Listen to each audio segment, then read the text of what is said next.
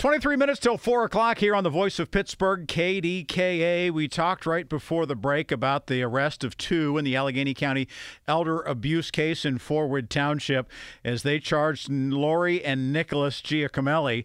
They were charged in the victim, I should say, they were in charge of the victim's care and well being, a 76 year old. But it turns out that Lori is the victim's ex daughter in law, and she lived with her in a home with her son Nicholas, according to the criminal complaint. And they both admitted to not bathing the victim, possibly for years. Police say that Lori was also in charge of the victim's finances and used that money for gas, for groceries, and for auto parts. Now, the 76 year old woman is in the hospital where she is suffering from COVID 19 also has lice, pneumonia, and other ailments as well. As for the two people, they have been charged with neglect for care of a dependent person. A third person is expected to be charged in the coming days. So, what in the world do you do if you've got family who is uh, in a personal care home or assisted living or a nursing home and you hear this? It, I'm sure just makes your skin crawl. So, let's find out from somebody who's done this for more than 25 years. And welcome back to the program on the Disc Institute of Pittsburgh Newsline, Chris Orestes, the president of Retirement Genius. He has been involved not only in the insurance and long term care industries, but he also has been putting together a long term life settlement that he did more than 10 years ago. Chris, it's good to have you back on the program. How are you? Rick, thank you, and, and thanks for having me back. Although I'm sorry we have to talk about uh, such a disturbing yet important topic today. Yeah, well, I, I, I, would say, and I do say, Merry Christmas to you. And it's it is it's it's hard to talk about, but at the same time, it's also something that that cannot be ignored. I mean, in the line of work that you are in, how often do you hear about these cases that go awry? Too, too often. This is a common situation, and unfortunately where you find elder abuse happening so often it comes from either family members or caregivers.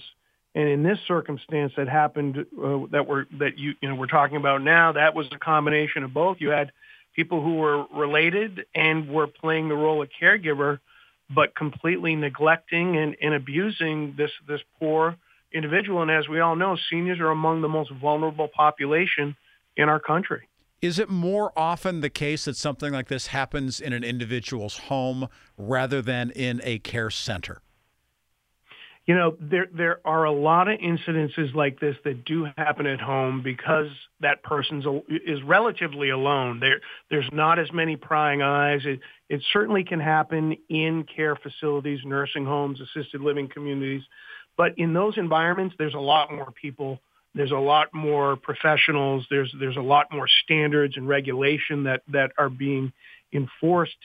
Uh, and at home, you're kind of at the whim of the person that's taking care of you, and and that's where a lot of this abuse can happen. Again, family members, uh, caregivers, and and and abuse will show up in in some different ways. It it can be physical abuse.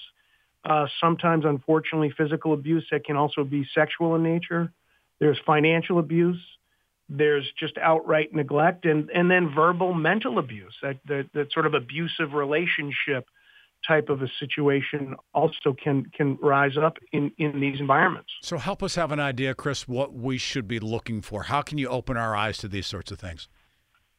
Yeah, I, I you got to be looking for physical signs, marks on the body. Uh, you'll you'll see it. I mean, you can't you can't miss a black eye. You can't miss some serious bruising if somebody's been physically abused. Uh, also, you'll, you'll see them. You'll see the, the the person who has been abused act like they've been a subject of trauma. They'll be withdrawn. They'll be they'll be very skittish. They'll be they'll flinch. They'll they'll look like somebody who who's gone through and and is worried about being abused further. Uh, sometimes they'll, they'll they'll outright tell you that listen to them if they're saying that they're experiencing something, if they're trying to tell you uh, either directly or indirectly hinting that something's going on, keep your eyes open. Listen to what they're saying. Uh, you might even see some odd interactions between the, the, your loved one and the caregiver, whether it's your whether it's a family member or a professional caregiver. Some odd interaction where there's you know uh, the, the the person who's being abused is acting like they're afraid to say something and the abuser is you know, giving them the evil eye and trying to keep them in line. And then another thing is to is to also look around the house for are there missing items or things starting to get stolen, particularly medications. Sometimes uh, there's the abuse will come in the form of stealing their medications, uh, and also financial abuse. Uh, they'll be missing money. They're uh, either out of their accounts or cash, and and so those are the things you want to be looking for: those physical cues, those verbal cues, and and then those those cues of what you can spot around the house.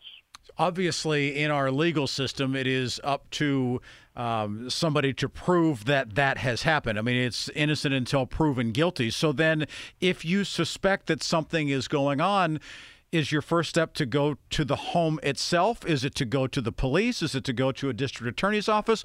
What do you do? Where do you begin? Well, if you if you suspect abuse either in the home or or in a professional caretaking environment, nursing home, assisted living, I, I got to tell you, one thing I've seen more and more people are doing is installing hidden cameras, mm. putting in a camera that that can keep an eye on. They're so easy and and and cost effective to obtain and to put in. If you want to keep an eye on a loved one remotely and and in the process get evidence of somebody maybe in in the in the act, that's one way to do it. And if you start to keep track of the fact that there are missing things, you take pictures, you you look at, at bank accounts, money's being drained, you know, keep keep track of those records. Uh, and and then if the time comes, yeah, you you could either reach out to the police. Uh, you could also look to get yourself in a position as a as a loved one to be a power of attorney, even possibly establish a conservatorship to protect them, right. uh, protect their money. Uh, and there's an excellent organization that people can reach out to to uh, be able to contact what's what's known locally and in all states. There's adult protective care services. There's they're called APS offices, and there's a national organization. I'd like people to take down this website address. It's www napsa-now.org. If you go to that website, you're going to find some good information about elder abuse, about detecting it, and then you can click on a very helpful map they have on their website to pull up the APS office in your area. They'll give you contact information, phone number, email address that you could reach out to. Let somebody know, get on the record that you suspect something's happening or that you have evidence that something's happening and and you will find that there are resources that will come in and get involved in the situation. Well, Chris, thank you very much. Again, that web address is napsa-now, napsanow.org, and it'll put you in touch with Adult Protective Services in your specific area. Chris, we very much appreciate you being here. Now get that snow shovel out and, and get all the snow from Maine up and into a big pile, okay? Because I, I know that you got to be able to get out in the roads out there, okay? That's right. Thank you so much. I, I hope you have a continue to have a good holiday season. Everybody out there, all your listeners, and keep an eye out for your loved ones. It's it's that time of year, uh, but it's always that time of year when it comes to the most vulnerable. So thank Indeed. you so much for having me on today. Right. We appreciate it. Chris Orestes joining us here on the Disc Institute of Pittsburgh Newsline.